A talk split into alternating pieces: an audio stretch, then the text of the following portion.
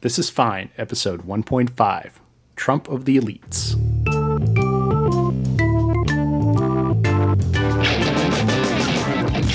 Hi, I'm Jeremy. And I'm Jerry. And we're going to be talking about Chris Hayes' Twilight of the Elites today, along with some general reflections on the place of elites in American society. I wanted to actually begin this episode by setting a few signposts for the discussion that we're going to have. Obviously, Chris Hayes is not the first person to address this problem. The book specifically that we're talking about is a book that came out in, I think, 2012. Is that right? I think that's right. 2012, called The Twilight of the Elites. And we'll get more in depth about it, the ways in which it was, I think, quite prescient about 2016, and maybe some of the ways in which it, failed in its diagnosis and or recommendations. But the genealogy out of which this book comes is sort of set by a number of different people who are all name-checked in the book itself. Among them, I think the two that I sort of find most interesting are the Italian political theorist Gaetano Mosca and the American political theorist C. Wright Mills. Both of those people wrote books that were, very much focused on the analysis of the role of elites in society. Mosca's book is called The Ruling Class, but it's not actually called The Ruling Class. That's a translation, or that's the translator's title. The actual title of the book is something really dull, like Elements of Political Theory or something like that. Whereas the C. Wright Mills book is called The Power Elite. And so those are, I think, the two works that kind of contextualize, I think, quite well the intellectual history behind this kind of theorizing. There's one more theorist who's actually name-checked in the book who I think is very important to at least my conception of the book, which is Robert Michels, who started out on the left and then eventually moved over, interestingly enough, to the right and became a follower of Mussolini. But he has a classic work called Political Parties, where he mostly talks about how any political party will be captured by a sort of set of leaders within it. And I think that's it's a very important work for both understanding how we think about elites and also some of the sort of changeless nature of this historical problem. So, Jerry, do you want to sort of set forth your case of why Twilight of the Elites is a prescient and good work before I come in with my doom and cynicism? Sure. I think Hayes very accurately captures a number of correct things about sort of the dynamics of American society and the people who are at the top. And again, this is not, it'll become clear, I think, that these are not necessarily unique to American society, and they're not observations that originate with Hayes himself. But I think he quite correctly characterizes this notion that, we started out with this idea of meritocracy, which itself is sort of an ironic conception, but in any case, this idea that people were going to be evaluated on their merits, and it wasn't going to be this, you weren't going to be stratified by race or by class. And so the ideal of this system was that, people of ability everywhere were going to be able to sort of rise to their true potential. What actually happened was kind of the thing that you sort of expect to happen with a lot of these situations, which is that the people who got to the top first kicked down the ladders for a lot of the people who were trying to get up there as well. And they did this largely by capturing the institutions that actually held rulemaking and decision-making power within the society and recast them essentially to reflect their own preferences, whether those were cultural preferences, political preferences, what have you. And Hayes's book is kind of this long list of examples of this happening. And also, one of the key things that I think he points out is that the sense every time one of these events took place, there was very little accountability for anybody involved. So you ended up with a situation where, whether it was the Iraq War or the financial crisis, or, he talks about Enron a lot. A couple of people went to jail for that. But for the most part, things that were viewed as either, deeply immoral or, just outright law-breaking ended up having very little consequences for the people that actually carried them out. And what Hayes says is that this has induced a kind of like crisis of authority within the system, which is that, like, once you see that anybody can get away with law-breaking, then there's really, it's not even necessarily that there's like an incentive to break the law yourself, but the people who are at the top and who make the rules have like lost any sort of imprimatur of legitimacy. So you can just ignore them because the moral core of these institutions has turned out to be hollow. So I actually like this version of the book that you've just described, and I think I like it better than the actual book, which is useful. I think the actual book attempts to say that meritocracy as a system is deeply embedded in this failure and sort of asserts that, but then fails. And I think that's actually my main issue with the book. Like, I was joking before the pod that the book roughly makes these sort of two claims. You know, one, that meritocracy shouldn't be a mode for how we organize society, which I think is a provocative and interesting claim that has a lot of merit to it, but also detraction. But then really the argument made throughout the book is the elites are corrupt, throw the bums out, which is not only a deeply unoriginal sort of argument, but also one that's hard to argue with. I think what's ironic about reading this book and sort of the prescientness of it is that everywhere throughout it, it's very clear that Hayes is sympathetic to institutions and the meritocracy. I mean, he is a smart liberal guy. He comes out and says it. Yeah, I mean, quite explicitly. And honestly, like where was he in this election? Like, early on, he says, "What's better, distrust of institutions or the institutions as corrupt as they are?" And it's like, well, okay, we ran that experiment in 2016, and now we're living the nightmare in 2017. So, and we actually know where Chris Hayes was even on the side of that experiment. And that's all fine. I think that the meritocracy and our institutions, as flawed as they are better than Trump or the Tea Party or Occupy. I in fact, find the fetishization of Occupy really weird. Even in the book itself, there's a discussion of the leaderless structure of Occupy, which, of course, was actually one of the things that made Occupy completely ineffective. And so I think that's sort of an interesting bit. But generally, yeah, I mean, if we want to go back to how did these elites pull the ladders down after them, what is it that we can do to make society more democratic and not allow elites to self-propagate? And what is it that we can do to channel power to people who actually demonstrate reasonable expertise? I think it's a really productive conversation. As it is, I think the book is sort of half formed because it's written by someone who's deeply sympathetic to institutions, deeply sympathetic to ideas that merit matters, that, you know, the most talented person operating on you should be the most talented surgeon, etc., and then who sandwiches that on to, again, this sort of anti-corruption argument, which is good because, like, who's pro-corruption? I mean, Jonathan Rauch. But other than that, like, you know, not many people are. And so, yeah, that's sort of my take on the book. Like, I think it is prescient only in the sense that it saw, as many other people did, this type of anger. But I don't actually think that there's a real blueprint in it, shall we say, for like a normative response to corruption. Yeah, I'm not sure that Chris Hayes himself would claim that, you know, he has a great blueprint for how to deal with corruption. I don't think that was the core of the book. But I think the prescient part of it is definitely the fact that, you know, once those institutions have lost kind of this, you know, trust, that whatever trust that they held, you're really left in like a state of nihilism. And that's bad. Like, nihilism is, as the Big Lebowski taught us, is really like, it's bad. It's a really awful state of being because, you know, I mean, it's sort of like, I don't want to get too like current and lose our theoretical cred here, but when the White House press secretary is talking about alternative facts, you know, you feel like you live in like an alternative universe because, and nobody can sort of, and there's a whole ecosystem that basically says, oh, well, yeah, that's totally fine. I'm fine with getting current because I actually think the current moment is incredibly distressing. And I think that the breakdowns in American society that have led to this point and that now have us living in a world where an authoritarian leader is repeating lies to increase his power among his followers because they repeat the lie and they trust him directly. And you have government officials saying that they, you know, the media shouldn't be trusted and its supporters should only take their truth from the government itself. I mean, this is terrifying. You know, it's very funny. Like, 1984 is a bestseller again. But Adam Gopnik wrote a bit about it. He was like, you know, I always thought 1984 was too ham-fisted. I liked the other sort of dystopias. I agree. Right? But we live in the ham-fisted world now. And it's...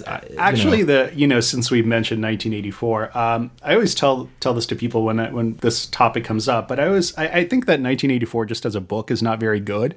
I mean, it has obviously kind of a popular hold on the imagination, but it I don't think it's like very well written, because that was not Orwell's forte. He was not really a fiction writer. He was a journalist. That's my opinion. The stuff that I would recommend is his actual essays. And in particular, there's a great essay called Politics in the English Language, which I think is sort of really concisely summarizes the problems with this sort of world of alternative facts and everything else. And it really, I think, gets to the core of the problem that we face much better than, 1984 does. Sure. I recommend that to everybody. Yeah. I don't mean to endorse the novel and again in its ham-fistedness. No, it's just fine. I just want to throw my recommendation out, for the listeners. I think that's fair. And honestly, if you want to go to Arendt, Arendt is always probably oversighted, but I think Arendt is also very useful. A good friend of mine is rereading on totalitarianism and sort of continues to post these very speckling quotes from it, which seem to apply as if they'd been written, in January of 2017, as opposed to, 60 years ago, especially when they're talking about sort of the ways that authoritarians shape their authority by demanding a loyalty to untruth, which is, I think, the gagging you were talking about just before the pod sort of as a joke, but the gagging of these national offices. At the end of the day, if we go back to meritocracy and the elite, the EPA is staffed by the elite. The EPA is staffed by the winners of meritocracy. And you know what? They're not doing the wrong thing. It's not like they're engaged in some secret conspiracy against the American people. Right. I agree with that. But I also, this is the point at which I want to, question the usage of the word elite. And I think that this points to a distinction that I would really like to see people make more, on the right for sure, but also on the left, because I think it's an illuminating distinction, which is the distinction between elite and expert. And the way that I would frame this distinction, at least partly, is by saying that expertise is to some degree, it's an objective measure. It's a measure of what you can do and what you know. Whereas elite is really a social status that you acquire. And it would be nice, we would be living in the good timeline if those intersected really well. But in fact, there's no guarantee that those are going to intersect particularly well at all. And oftentimes you get people in elite positions of power who are not experts. And at the same time, those folks in the EPA who are, the scientists at the EPA who are experts are not in policymaking roles. That's actually a great point. And in fairness, Trump ran very hard against expertise and not against elites, although he said elite a lot. And he's appointed to his cabinet a number of people who he would describe as elite but not expert. Yeah. All of the billionaires. And so I think that's actually a really good point. I find frustrating, though, it's not just that this distinction isn't made among mostly the right, but you're right, as the left as well.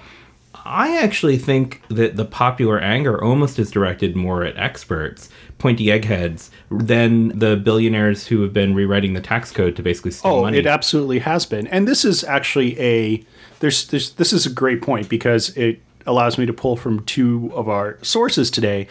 So the first point is that I think that the chapter 5 in Chris Hayes' book is a pretty in-depth discussion of sort of how that language of the elite has been transformed to mean the local English professor rather than the guy who runs the multinational conglomerate that just closed down your plant.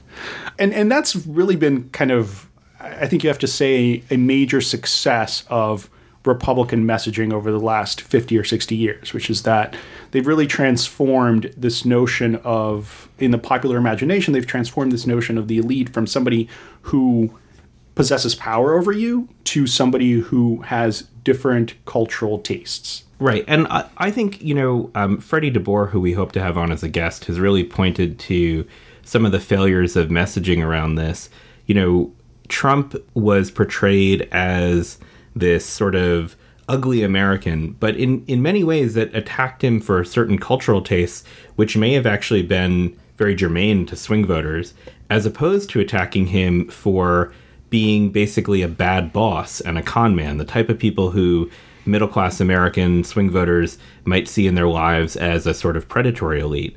And it's interesting that I'm not saying the Hillary campaign, ever made any errors, but it is an interesting perspective because it's not like this is a natural distinction that has arisen. Yes, there's been a lot of as Hayes talks about in that chapter, a lot of right-wing propaganda, basically, that's attempted to make this distinction very, very salient. But there still remains the fact that no one likes being cheated. And in fact, we could do better on the left at making political messaging about the sort of depredations and corruptions of the elite at the real top of the economic power structure, rather than focusing on softer cultural issues. Like, I don't need to hear about Trump's gold toilet. And ironically, there might be plumbers in Michigan who want a gold toilet. Like, we should be focusing instead on how he stole $1 billion in the tax code. There's an article that I'm looking at right now, which I know you've shared with disagreement on Facebook, but I just want to point out, it's this piece in the Harvard Business Review by Joan Williams. The piece is titled, What so many people don't get about the U.S. working class. Mm-hmm. And I just want to zero in on a particular little segment here where she's citing the work of another researcher by the name of Michelle Lamont in a book called The Dignity of Working Men. And the thing that I was zeroing in on is that there was this idea that, you know, once you like acquire extra economic status, like your cultural status will sort of also adjust in a particular direction. And what Williams cites Lamont as saying is that actually the people who this conversation is about don't want that. They want to have the same culture, but they just want more money. So right, and oftentimes they don't want a boss. They don't want a boss, right? Right. And the other point about that is that, you know, the boss that you interact with every day is somebody who is visible to you and is like, you know, 2 grades higher than you, right? So that white collar professional who makes, you know, 100,000 to your 50,000 or whatever, that's somebody that you see every day. And so you're directly exposed to them. And if you think like, oh, who's the big bad boss man? It's that dude. Whereas the billionaire who is one of the directors or the CEO of the multinational conglomerate is just an abstraction. Like, you never see that person. So I totally agree. And for what it's worth, although I dislike many facets of that article, I don't dislike that analysis or where she goes through and talks about, you know, there are a couple people she cites, and especially their experience of professionals as described by basically their own mm-hmm. parents. I think, you know, Katha Pollitt's dad talks about doctors as shysters. And I think there's an interesting point to what you're noting about the boss being the college-educated guy who makes a little more than you and looks down at you. Now imagine that that's a person who's younger than you and maybe a woman, right? And so I think there's sort of, I actually think there's a profound status anxiety that Williams identifies in that piece that I agree with. And I think that one of the really brilliant things that actually the Obama campaign did in 2012 was manage to actually trip white blue-collar workers' anxiety more about Mitt Romney, who really genuinely is like a, you know, Santa Clausy dude, and make him into this very evil private equity guy, which also he is. But I that was not an easy fit. Like, it's in fact far easier probably to paint Trump in this light. And they did a great job at it and arguably owe their win. I mean, they did 10 points better in Ohio, right? To making that connection really profound. And I think that that's a sort of tack that we have conceded a little too much of, because I think we're eager to, like, cultural superiority is not just that we believe that gay people and black people and women should have equality. It's also making a lot about our taste. And I think that in political discourse, we would be well to unify the points about equality with points about really the ways that the economic elite rather than the academic elite has screwed working class Americans. And, you know, for those of you who know me as a neoliberal, you might hear me be surprised to say this, but that's one of the reasons actually why I do support like Keith Ellison for DNC, because I think that like it sort of unifies those two visions. You know, I would say that I think that it's really a bad plan when you make things that are otherwise sort of politically neutral, when you kind of force them to acquire political valence. And I'm thinking here, for example, of like sports, which is not to say that sports, you know, there's no place for politics in sports, because I think there is. But when you make things like your preference for a particular kind of sport a politically salient thing, I think that can be very damaging, because I don't think there, like, I have a lot of friends who are liberals and who love auto sports and they love wrestling. And I don't think that is a useful, I don't think it's useful to like make those cultural preferences, which, you know, could be due to anything, right? I don't think it's useful to make those into political battles, because it not only does it sap your energy into stuff that just doesn't matter, but it also, I think, just alienates people for no good reason. Completely agreed. I mean, I think of this in my personal life. I'm happy to shit on CBS procedurals. You know, they're boring, they're dumb. I actually, and also CBS comedies. I accidentally, because I've been watching football, the channel was on CBS, and so the next day when I turned it was on this show, Two Broke Girls, which some of you may have heard of, but I had never seen.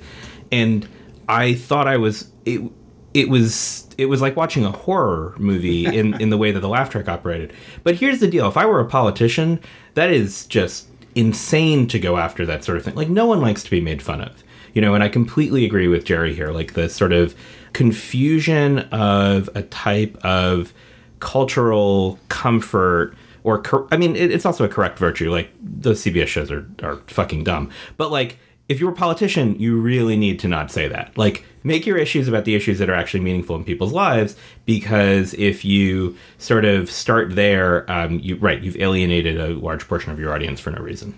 And this is actually something that I think really goes... I mean, Mosca actually notes this as well. He has...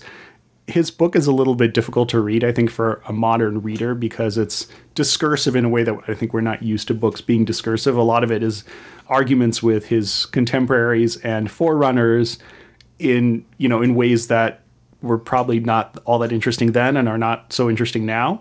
But in between there's like some really interesting bits. And one of the things he notes is that a major problem that ruling classes face is... you know, cultural alienation from the populace. And they, you know, because the classes don't like interact, and he says this in particular in the context of the Russian intelligentsia of the late 19th, early 20th centuries.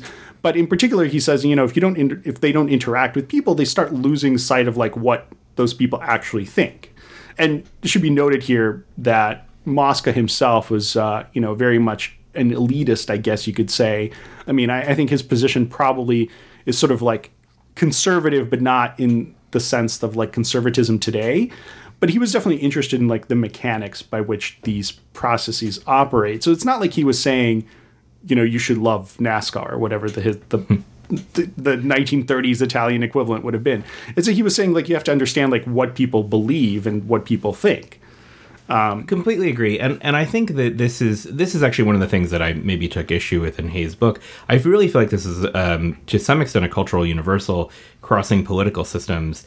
Anytime you have an elite, one of the ways that the elite becomes corrupt is they lose touch with the people. And there are two animating anecdotes for this that I think of. One, there's a piece going around basically talking about classical Rome and analogies to Trump. And there's a very funny anecdote in it of how this sort of, you know, maybe Tim Kaine-esque patrician loses election because he mocks a plebe farmer because he shakes his hand and he goes, "Oh, your palms, you know, have you been walking on your hands?" And of course, the farmer just has rough hands from working. And, you know, it's like, "Ugh, what an asshole. We're not going to vote for him." And, you know, right, unforced error. And the other anecdote is Nabokov talking very fondly about one of his childhood memories of his father, who was a leading member of the liberals in the Duma, being thrown into the air by his serfs, you know, in a sort of at a harvest festival. And he's like just inexplicable with how the Russian Revolution could have happened. And I'm like, well, look, if the way that you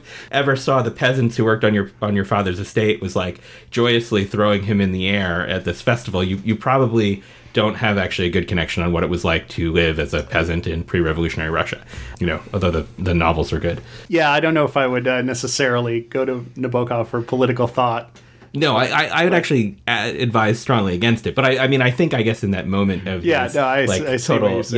ignorance of what's reasonable. So I was going to say that the other interesting concept, I think that, I don't think Mosca introduces this concept, but he sort of coins a very nice terminology for it. He talks about something that he calls the political formula. And what that really is, he also calls it, or he refers to other people calling it, the principle of sovereignty. But I think the sense that I would maybe use it in is more like the principle of legitimation, like what makes things legitimate. He talks a lot about, you know, religion and the military and sort of how they how different societies concoct different political formulas that sort of explain and legitimate their rule. But he has a great quote here, which I just feel like I should read verbatim. So he says, "As a rule, it is the very ancient political formulas, complexes of beliefs and sentiments which have the sanction of the ages, that succeed in making their way into the lowest strata of human societies." Parenthetically, you can see that Mosca is not exactly an egalitarian. On the other hand, when rapid flows of ideas agitate the higher classes or the more active intellectual centers, which are generally located in large cities, the lower classes in the outlying districts of a state are likely to be left behind, and differing social types tend to form inside the society. So this is his sort of like genteel, aristocratic way of describing the process that we just invoked, and I thought it was really kind of like a neat excerpt. I agree, and I like that quote a lot. I guess one of the things that I'd say is that I view these things as being naturally self-forming, self-replicating, and that's one of the reasons why I like the Michels, because he writes his book about political parties as from the position of someone who started in the SPD and then moved further to the left, and kept on looking for a spirit of democratic organization and finding instead that through sort of natural tendencies, there was this linkage between, I guess, oligarchy and bureaucracy is what he says. But basically that, you'd have some members who did more work and then they became more active in leadership and then they started dictating to people and you set up a non-democratic structure. And I think that he bemoans this in many ways, and eventually he bemoans it so much that, biographically we noted, right, he moves farther over to the right and joins someone who he thinks can authentically channel the will of the people, Mussolini. So we shouldn't necessarily follow Michels' political thought, but he says, the leaders who were first no more than the executive organs of the collective soon emancipate themselves from the mass and become independent of its control. So if you believe, as I do, and as I think as Hayes does, and this is quoted in the Hayes, by the way, that these leaders sort of organically and naturally arise and that they're in any institution and that elite rises, how do you achieve democratic accountability? Like, to me, this is the most interesting part of these structures, because I do actually believe in expertise. I do believe that ultimately you want the people making decisions, say, about monetary policy who know the most about monetary policy, or making decisions about the law who know the most about the law.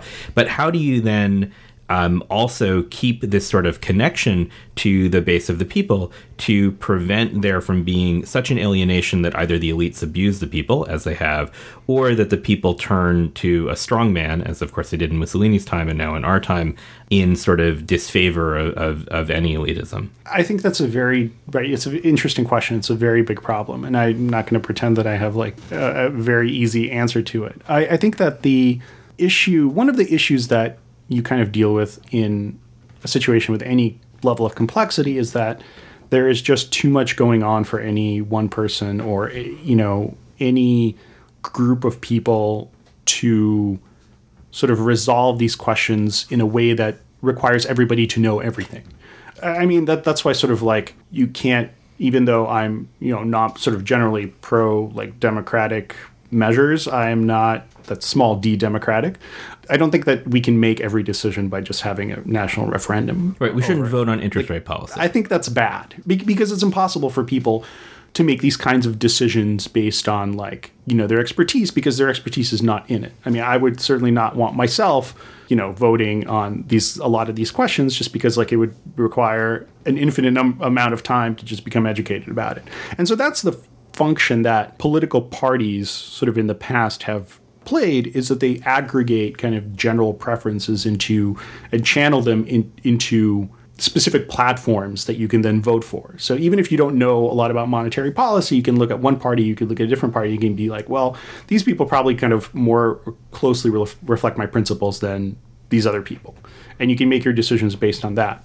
But that's actually what's been so interesting about the capture of both parties by very, very wealthy people has been, because, we can argue over the merits of various trade or regulation, but maybe a clear one where we'd all agree is that, the estate tax should exist. And this is actually something Hayes brings up in his book. why on earth was Obama compromising on the estate tax to shield $10 million of estate income? You know, as Hayes points out, like Andrew Carnegie was for the estate tax. Like, you know, inherited wealth has always been viewed as a bane to American social mobility and equality of opportunity. And the answer is because that party structure started to fail, right? Because both sides have been captured by, at least by this economic elite. I think that's true, and I think it points to this problem that we sort of touched on in the intro, which is that you know, once you have this problem of capture, that the capture happens, it doesn't happen like officially. The way it actually happens, right, is that you have a lot of people who share common experiences and common educations, upbringings, whatever, common cultural markers. And they all get together, and it turns out that they all kind of like think the same things, right? And if enough of those people coagulate at the top, I guess, or, you know, rise to the top of an institution, it should be not surprising that the institution is going to end up reflecting those people's preferences, even if it's meant to be nominally an institution that's responsive to the public. So my, not panacea, but sort of one of my proposed solutions, I guess, would be to say that institutions in general need to be, I think, more accountable to their bases, and they need to be more transparent about what they do and why they do it. And this is something that kind of frustrated me about, like, this, for example, like the campaign, like not so much the Clinton campaign itself, although partly that too, but more like the various people who were like satellites around this campaign, like Wasserman Schultz and Donna Brazile, who were like engaged in this weird backroom politics that didn't actually mean anything. Like, it didn't actually influence anything or change anything, but just makes everybody look bad, you know? And it's bad because of, like, it's like stuff that happens in the background and you don't see it, and then it comes out and it's like distasteful. And it's just like, you don't need to do it. You can just not do those things. And you think, I guess I have two feelings here. One is that we're humans, and so there's always sort of backroom machination. Of course. And I think that those were only exposed again because of criminal Russian hacking. I mean, I agree with your accountability point to some degree, but I think I have two objections to it. One is that accountability is really hard to measure. And two, as you've pointed out, is that in other discussions, is that once you have a metric, in fact, people start gaming that metric very quickly. That's absolutely true. And you know, we've had actually disagreements on sort of how usable metrics are in different ways, but certainly in terms of, like, if you're trying to figure out whether your political leadership is accountable, and it seems very, very hard to design metrics that are I mean, I can see accountability actually in certain other frames, but I think this is going to be real tough. Again, when the evidence is mixed, it's going to be difficult. You know, whether a particular individual element of, say, like the Affordable Care Act is like good or not is a very difficult question to answer, and there are going to be a lot of people with like very different opinions on it. I think the accountability is something that happens at like a high level. I bring up Iraq again. That's accountability that is just like should have discredited all the people who were participants in that project, and instead David Frum is writing for The Atlantic. Like, I mean, to me, that's just kind of like, I mean, this is a person who got it really, really wrong to really disastrous effect. Mm-hmm. And there have been no consequences. Like, and I'm not saying like he should be in jail. I'm just saying, like, you don't have to give him a platform to do it. It sucks. It sucks because I like reading The Atlantic, and I think there are some really good writers who write for it, like Ta-Nehisi Coates and many others.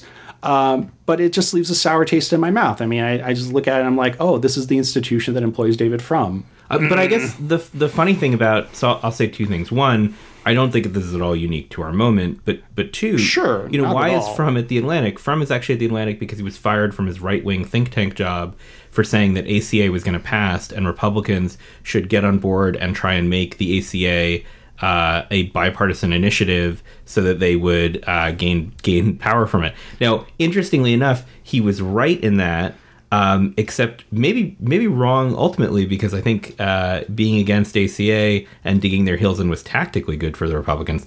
But regardless, I mean, he's only at The Atlantic because a right-wing think tank fired him for basically speaking the truth about the ACA. Okay, but so there's some meta funniness to that. I think we should have higher standards than right-wing think tanks. I really do. And, you know, Andrew Sullivan wasn't fired from anywhere. as far as I know. But he wrote for The Atlantic forever after, you know, it was very clear. I mean, he was another guy who was like all the way behind Iraq. And before that, he published a long defense of the bell curve in the New Republic. Yeah, I mean, his list of offenses is like long and bad. But I'm just focusing on like these top level points. I mean, another example, I think, is something where I don't know if Hayes actually makes this point, because I don't remember if it happened before or after the book was published.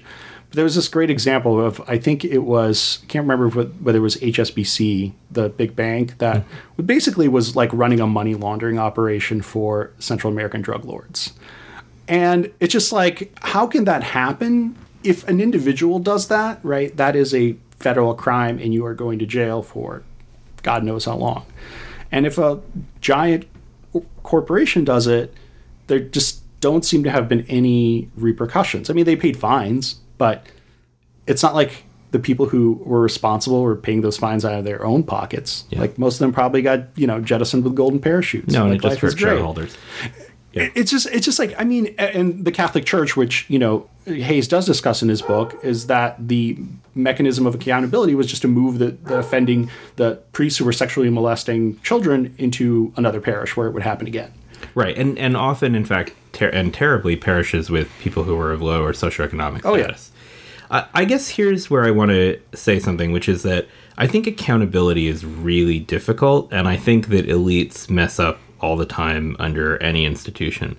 So I guess my proposal is not necessarily for accountability, because I don't actually know what that means in a Catholic Church context. I mean, sure, you throw out priests and you don't just reassign them who are bad, but I guess I don't know what it means in the sense of, is there some organizing principle of greater accountability that, you know, that suddenly the Catholic Church fell down? I don't know. It just seems to be a property of institutions that it's very hard to take people in leadership and adequately punish them. I don't think that's new.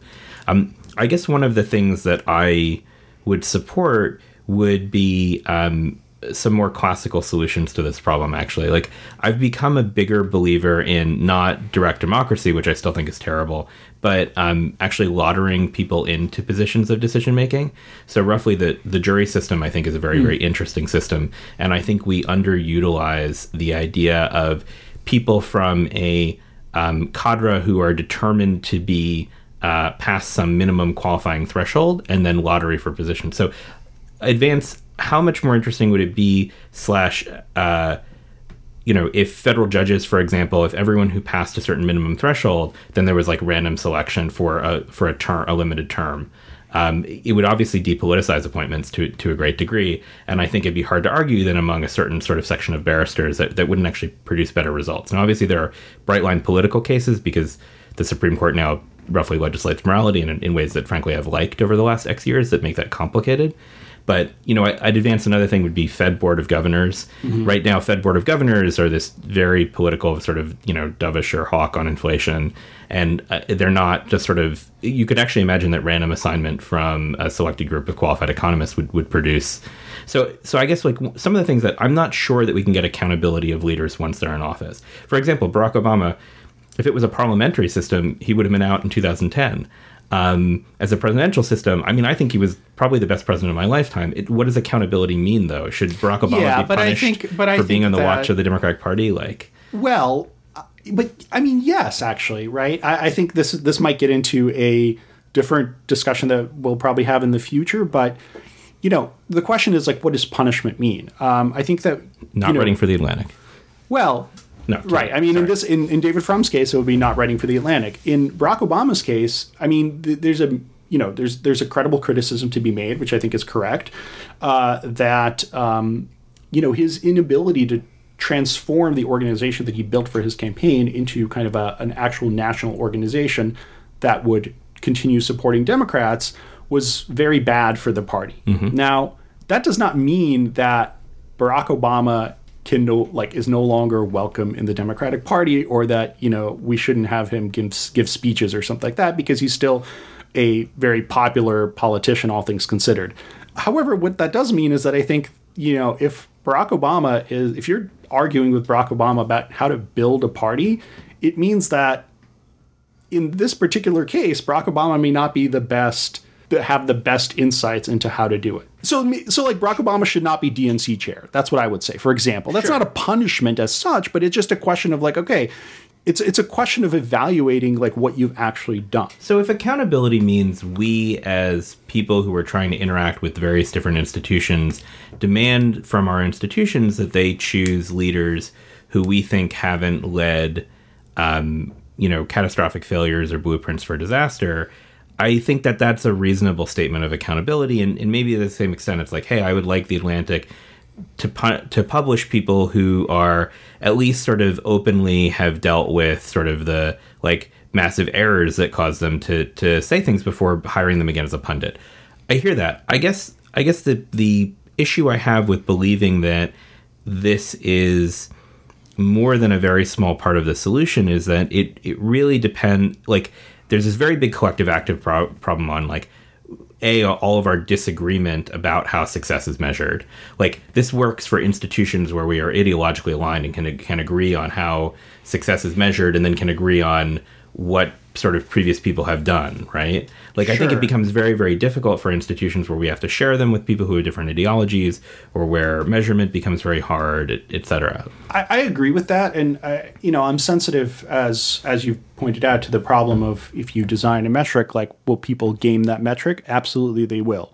So it's not that I think that there's going to be like a single number that comes out of this that is going to tell us whether this person did well or did not do well. I think that's a qualitative assessment. I think ultimately it's not something that you can really quantify, especially, for example, I one of the things I love is like when people start sort of quantifying various things that like various votes that senators take, because so many of those votes, like, it's like when you put a number to it, a lot of those votes are like these weird procedural manipulations that don't actually mean anything. So anyway, like a number. You mean like these DW nominate scores? Or yeah. Like, like a lot of those numbers may not be referred. I mean, they kind of maybe in a gross sense refer to something useful, but they're not like, you can't like pinpoint with, one decimal place accuracy, like whether this person is like more effective than this other person. It's a qualitative problem of qualitative assessment.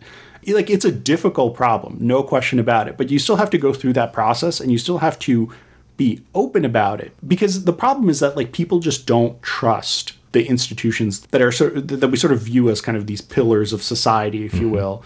And that has like real deleterious effects. But you also can't say that they're necessarily wrong to not trust them, because the interplay between those institutions and the people who they are designed to serve has been sort of very one-sided. I guess, and yet I sort of, I'm going to reveal my anti-democratic impulses here. As we've talked about before, the institutions which they most distrust are not the ones that I think have failed them. The FDA has been remarkably successful, and yet we've got this stupid anti-vax movement, which is, people on the left and right. Climate change is literally a global catastrophe, and yet I think the largest portion of any OECD country in the U.S. doesn't believe in climate change. The people who are the most trusted are the military, which is interesting if you look at failure. And also, I believe another sort of high degree of trust are not corporations, but the market and the free market, which I think is another sort of ideological interposed thing. And, the reaction to Trump's billionaire cabinet has been very interesting. You've seen articles in the press saying, and who knows how true this is, maybe the cabinet is actually very unpopular. It's very, very difficult to disaggregate polling about the cabinet from Trump, who's himself very unpopular, historically unpopular for a new president, thank God. But it does appear when you ask supporters about the billionaire cabinet, they say things like, and I'm sure you've read articles like this, well, they've used their talents for themselves, now they're going to use their talents for the countries. There's an association of virtue with becoming a billionaire, not any sort of questioning of how they achieved it. Amway is basically a ridiculous pyramid scheme, and that's the bulk of where Betsy DeVos's fortune's from, and yet her money gives her a imprimatur as someone who's a serious person in America. And that seems very difficult to challenge, even as there's a lot of skepticism about other institutions. And that's where I have to go, I appreciate the rottenness and again, the notion I was trying to bring up earlier of this sort of cycle of rotten elites is a very common feature across society. But I also think our there's something sort of rotten in the people. Like I think that their trust of these creatures of unearned wealth and privilege is totally bizarre. I agree that it's bizarre, but you know, we are living today in a world that, again, has been made by sort of decades of Republican efforts to change the way that we discuss politics and the way that we discuss politicians, which is not to say that everything was glorious in 1950 or whatever, but the language is substantially different. Even then there were like these behind the scenes, right? What used to be kind of stuff that you would only find in Bircher pamphlets. If you read somebody like Rick Perlstein and his Before the Storm, right? Sorry, so he actually details a lot of this stuff and like goes through the contents of these pamphlets, and it's really fascinating if you have a morbid sense of humor. But I mean, this is the stuff that used to be underground and is now just part of the society, and like you have to combat that. I don't know. Like, there's not a magic wand that we can wave and do away with it. So we're just gonna have to soldier on. Yeah, no, that's fair. I mean, I'm not suggesting there are magic wands, and I appreciate actually that accountability is probably a more reasonable goal than laudering in elites from positions. Although I do want to plug the lottery for one more time. Think about college admissions. If everyone a certain sort of threshold were just lotteried in, and how much better life would be for literally all teenagers. I think the lottery idea for a lot of things actually has a lot of merit, and probably something at the local level that could be tried quite effectively. I don't disagree with that. I think it's great. I think it's always going to be a difficult sell at the top, because the people who win elections are going to want to implement certain policies, and they're going to demand to put people in place who are going to implement those policies. Yeah, so I agree with that. As policy roles, it might be hard. Although, this tendency, which has been, we've almost brought back a spoil system for example, ambassadorships, right? Mm-hmm. The ambassadorships, for those listeners who don't know, if you're an ambassador to Luxembourg, what that means is that you gave like $10 to $20 million in the last presidential campaign. And that's really fucking weird. I mean, I get it. We don't care about Luxembourg, so whatever, their ambassador can be just some French-speaking person who gave a lot of money to one of the parties. This is true, by the way, for Republicans and Democrats. This is not a thing where there's a partisan bias or anything. One of the few things in American politics that is just pure graft. And honestly, if we lotteried ambassadorships from, they don't even have to be State Department officials, because we give them to random wealthy people. Like, if you lotteried ambassadorships to certain non-diplomatically important countries to, I don't know, like prominent Americans, like, I think that'd be great. There's a sense in which one of the things that I do like about Chris's book, I wish he'd been more adamant against a type of meritocracy that says that the person with the highest grades from Harvard Law School will necessarily make the best Supreme Court justice. I just don't think that's true. It's Antonin Scalia's explicit claim, and he didn't he like hate Sandra Day O'Connor because she went to like a shitty school like Stanford. I think that might be right. Although I want to defend both Scalia and actually Thomas. Let me defend Thomas. Thomas is very ideologically different than me, but Thomas has taken more clerks from non-premier law schools than any other justice. And I do think that, look, there is obviously a base intellectual threshold that you need to pass to look at the law. And I have many, many brilliant friends from various law schools. But I think at some threshold that becomes absurd. And the qualities that you're looking for in a justice or a judge no longer are about a pure cleverness. Not even the highest GPA at the law school never even measures that pure cleverness well. And I think, look, I'll say one thing for the leader. No, I'm not, because fuck Trump. But something that is interesting, at least, about his approach to the Supreme Court list is there are people who were on it who would not have necessarily been on it from another Republican administration. Who is on his list? I actually don't know. It's an interesting list of 21 people. But I will say that, there are some real bad people there ideologically. But actually, if you look at their backgrounds, there's no reason that someone from the Colorado Supreme Court shouldn't be on a Supreme Court shortlist. The Supreme Court used to be filled in many ways with people who were different than the sort of professional jurists who are on it now. And I don't necessarily think that was a bad thing for the law. And this is an interesting point, because one of the methods by which sort of the elite consolidates itself and propagates its sort of myth of deserving power is, you know, by, like, there's this meritocratic story about, well, these are the top people at Harvard or whatever. But if you look at it, like, there's been, I think, a quite substantial consolidation, especially passing through higher education as the filter into, like, the very people at the top. Like, where do they come from? Mm-hmm. They come from a very small subset of the overall educational institutions in the United States. And whatever you want to say for those institutions, and look, I don't have anything against them, like, as educational organizations, I think that it really does create a very limited horizon of perspective. And if everybody comes from the same place and everybody kind of believes the same things, and everybody takes that legitimacy myth as a given, you know, you really do end up with an isolation from kind of the broader, not just the, I don't want to even say the broader culture, but just like you lose sight of how things actually are. I completely agree with that. And I also think it's actually not often tied to merit in the way people think it is.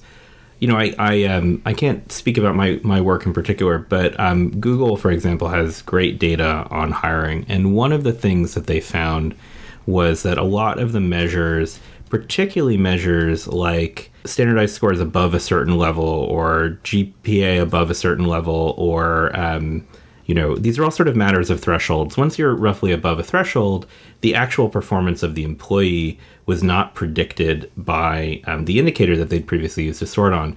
And this was actually particularly true for school choice.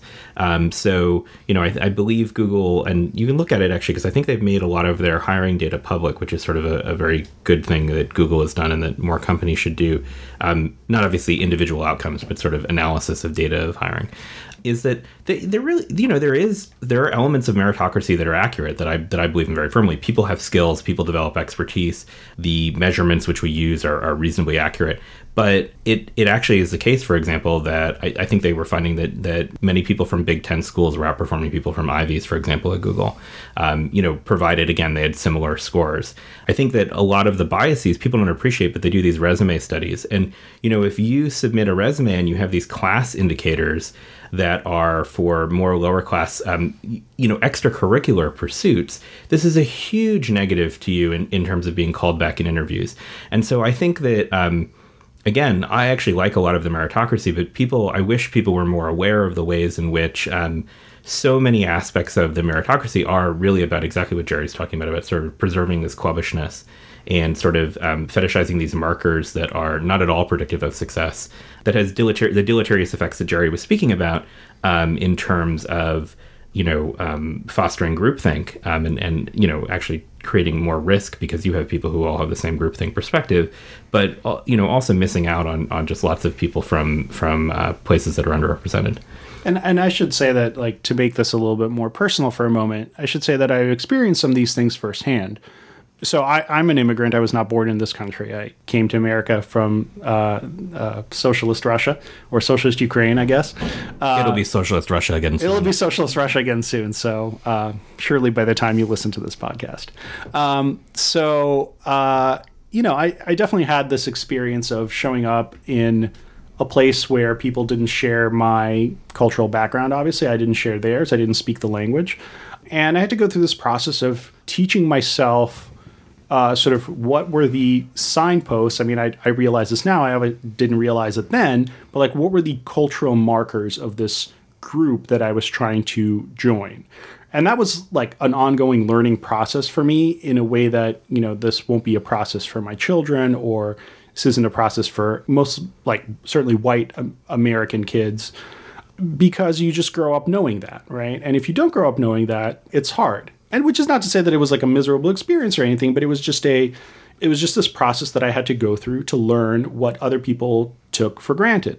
So from that perspective, I definitely sympathize with people who show up in an environment, like maybe they're coming from a rural environment and they show up in the big city, quote unquote. And all of a sudden it turns out that, like, you know, oh, you're like this one person who made from your hometown who made it, I don't know, to like investment banking or something. And then it turns out that like there's all these, I mean, this is like the J.D. Vance story, right? Like sure. He shows up and he's like this one guy from, you know, rural Ohio or whatever, and he's made it to banking or whatever. And like, it turns out all these people are like assholes to him because he just comes from like this different cultural background. They just like look down on him. So I understand like that is an extremely off-putting thing. Like you should not do this. And so to some extent, like I sympathize, I don't approve of, but I do sympathize with this like resentment, I guess, that a lot of people have where they just feel like this, this other culture, the other cultural side sort of like views them as, you know, essentially retrograde, not even on the basis necessarily of like specific political beliefs, but just on the basis of, again, they lack the proper cultural markers. I think that's really right. And it's something that even my wife has talked about, coming from Terre Haute, Indiana, and then going to the undergraduate school she went to, and just having the sort of culture shock to a certain degree. You know, I don't believe it's a panacea, in part because I think that there is already some filtering of the, you know, I live in a New York filled with wonderful people from every red state who would never return. And so I think we sort of already in some ways do cream the crop off. We could do more of it. But I think unless they return, we don't get the political dividend. Not that should be their burden. But I do think it's really important for the institutions we have and for the elite that we have to look more like America. And I think that it can look more like America without a loss of quality. And I think that, again, I don't think that solves some of the problems that were most salient in the last election or in coming elections. You know, when the robots take the truck driver's job, you know, having more Google vice presidents from Michigan State is not going to solve that problem. But I do think that it would do some work to making our institutions better. That is definitely part of it. This is why I sort of, you know, harp on this notion of transparency a lot, is because so much of the stuff that happens, right, in any organization is tacit and belongs to this sort of notion of shared understanding that you just often take for granted. You know I'm part of organizations where we just sort of assume that like when we show up, we're going to do this particular thing and that we have all these common assumptions about how to do it and what the right way to go about it is. And I think that's normal, and just that's totally human. But at the same time, when you are responsive to a larger audience, you have an obligation. I view this as a moral obligation to explain to people what you're doing and why. I think that this is something that a lot of, well, certainly conservative elites, but also liberal elites have been a little too contemptuous of. And I think that that's really a bad mistake. I think you really owe it to people in whose name you're acting to explain why you are acting the way that you do, to the limits that it is reasonable to do so. I think that, you know, I've taken a different position from Jerry on this in the past, but I completely endorse the position he holds in terms of its motivation. I think that there are types of transparency that are very powerful, and it's easy to understand that if you didn't require Donald Trump to dispose of any of his business holdings, but if he were to show you every bank and brokerage account and holding that he had in real time, you would have an incredibly powerful chilling effect on the type of corruption that will happen. So I certainly appreciate the power of, and that's true for any emerging market, by the way, as well. I certainly appreciate the power of that transparency, and I think the moral duty that Jerry describes is a very real one. I guess not to defend the contemptuousness, but to defend my slight thumbs down certain types of transparency. I think, like accountability, a lot of times transparency is used as sort of post facto character assassination. I mean, we're all familiar with this from, you know, various depositions in corporate law cases, which turn into find the most embarrassing email so you can pin it on a junior person. And I think that the goal is correct. The moral duty of having a constituency and explaining it, and the moral duty that actually Jerry alluded to, but I think I want to specify, of having a culture in which you make clear what the rules and operations are. You know, in Hayes' description of Enron as a culture where lawlessness was explicitly promulgated is obviously defeased to a certain extent by a culture where there's a culture of strict transparency and a culture of taking the high road about different positions that's modeled by the people within it. So I respect that a lot. I just think that there have to be sort of safeguards around the use of such transparency. I'm actually more of a fan of within organization transparency, although obviously when your constituents are the public, like with a governmental organization, that's not sufficient. And I mean, there have been great examples where, not even including this election, where that has been, those transparency efforts have been abused, definitely. So in particular, I'm thinking of the East Anglia climate emails that were, just completely innocent. But if you don't speak the lingo of the people who are writing those emails, like, you think that something really nefarious is going on. And I like how Jerry reaches to climate science. I'm thinking of there was this corporate lawsuit against Goldman. Well, it's just like. All of those things, absolutely. It's definitely possible and does happen that these things can be abused. And when I talk about transparency, I certainly don't mean that people should be able to go out and find everything that any government worker has ever said that did not involve their official government duties. But at the same time, it's when you are on the clock and working for the people, you should probably focus on the people's business, right? And you should do it in a way that if that business came out, you wouldn't look bad. Yeah. I agree with that. And I think there's an interesting tie to institutional trust here. We haven't at all talked about policing. And policing. Policing is a good one because transparency is a very interesting angle into it. Police, and we talked about the army being one of the most trusted institutions. The police are the other one, and how much you trust the police, I think, depends a whole lot on your. Definitely depends on your skin color. It depends on your other political commitments, and it's one of those things where, to me, that it's an extreme example because this is a group of people who are empowered literally quite to take lives. Yeah. And at that level, there's very little stuff that overrides that. So if you are going to have an organization that's empowered to kill people, you'd better be real sure that your oversight is effective. I think our oversight is not effective. I agree with that, and I think transparency serves a very interesting role there. We talk about body cameras, but there's also transparency in terms of the interactions between the community and the police. And I think what's been so interesting about the various cities that have, although, of course, crime has largely declined quite significantly, Dear Leader aside, over the past decade, the cities that have experienced sharp rise in crime are ones where there's a large level of distrust and crisis of authority in terms of the police, right? You have this ongoing civil rights scandal and torture of inmates in Chicago. Basically, Chicago police were running a black site for people who hadn't even yet been indicted of crimes. This is all true, and I think ProPublica did a report on it. It's actually very, very terrifying, worth your time to investigate.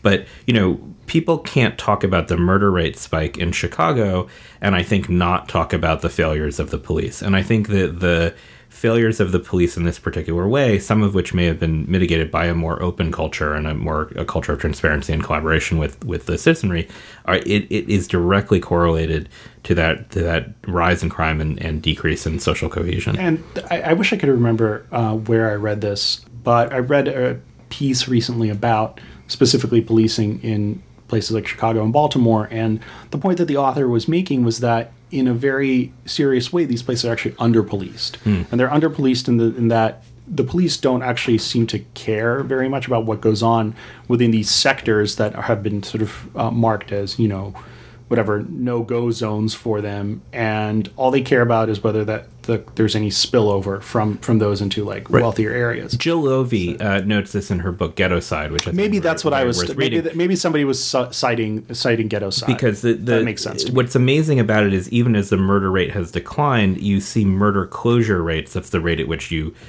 find a suspect who you believe committed the murder and bring them to trial. Have also actually stayed quite low in some cities, and roughly this is because of exactly the sort of under-policing that Jerry described. So we are living in sort of very perilous times with regards to institutions. Part of the reason why we are where we are is because people have been quite successfully demagogued into all sorts of opposition that just doesn't make any sense. But I think that the problem is that demagoguery comes on the heels of actual real mistakes that institutions and the people leading them, because I think institutions themselves aren't things that make decisions. It's really people that make decisions. Those are real mistakes that have been made. And, you know, it's because when Donald Trump, I think there was a, it's not Donald Trump that I'm thinking of. It's I was listening to a podcast featuring Jeb Lund and someone else whose name I don't recall at the moment, but they were talking about Alex Jones. And one of the things that they were saying was that the terrifying thing is that, you know, 90% of what Alex Jones is talking about is like completely insane. But then there's like that 10% that actually corresponds to, you know, real things that have verifiably happened in the world. And so that's really the, like, the danger, I think, of where the losing of the trust comes when you like do bad things and then you don't admit it and you just kind of go on as if nothing has changed. Right. When institutional capture has made it so that the only people talking about certain types of malfeasance also believe that Jerry and I are reptilians, you have a serious problem. I think in sort of moving to close, I want to talk about the ways that we can remake institutions in the U.S., at least from a sort of left activist position or from a liberal activist position. And why I think, you know, it's been a really, really depressing week for a lot of us. And I think that one of the things that has been so depressing has been seeing Democratic politicians collaborate, even in small ways, you know, voting for cabinet members who they find totally incompetent, but not the worst of the cabinet. And welcome to HUD, Ben Carson. Yeah, exactly. And I'm dissatisfied by that. And I think one of the reasons I'm dissatisfied by it is in looking at the energies of the Tea Party and in looking at ways of the limited ways that we do have to form organizations that can call people into types of accountability or replace it. I think it is necessary to take a tone of a lack of collaboration with the sort of, not just with the worst excesses of the authoritarian state, but with any of the excesses. Because I think that when we start to collaborate, we basically affiliate ourselves with and are in some ways buying and signing on to many of the terrible things that are going to happen over the next 4 and 8 years. And I think that there's maybe an institutional lesson about, I'm not saying you have to burn it all down. Like, hopefully we can reform these institutions from within, but I think it's very hard to do so if your leadership is committed to preserving certain norms which serve not only just the generically powerful, but in this case, I think the powerful and the immoral.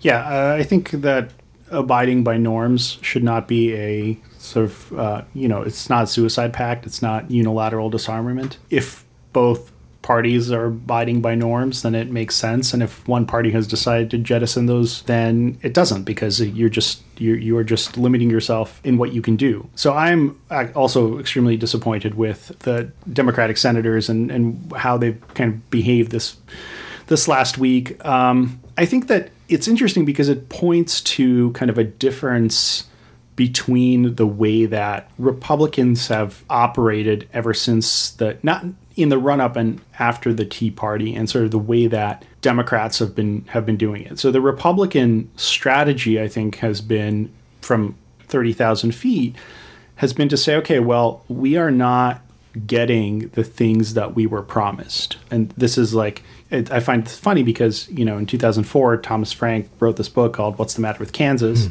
And, you know, one of the main questions he asked is like, well, why do they keep voting for these people when they don't get the things that they've been promised? Well, it turns out that all you had to do was wait another couple of years, and the energy to get people in office who are committed to the things that you actually want would eventually come up. And so that was the strategy was like extremely simple, in that they were just like, okay, well, we're not getting what we wanted, so we're just going to mobilize people at every single level possible until we get somebody in office who does what we want.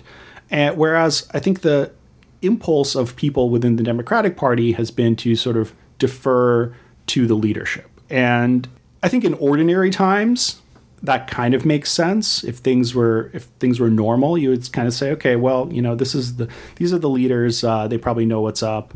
But I think we're definitely not living in ordinary times. No, it's an emergency, and I'm sorry, but I think that, you know, ironically, Chuck Schumer's policies are probably closer to mine than the person who will do this. But I think we should primary Chuck Schumer. I think that Democrats should be afraid of primaries in the same way that Republicans are in terms of their ideological coherence.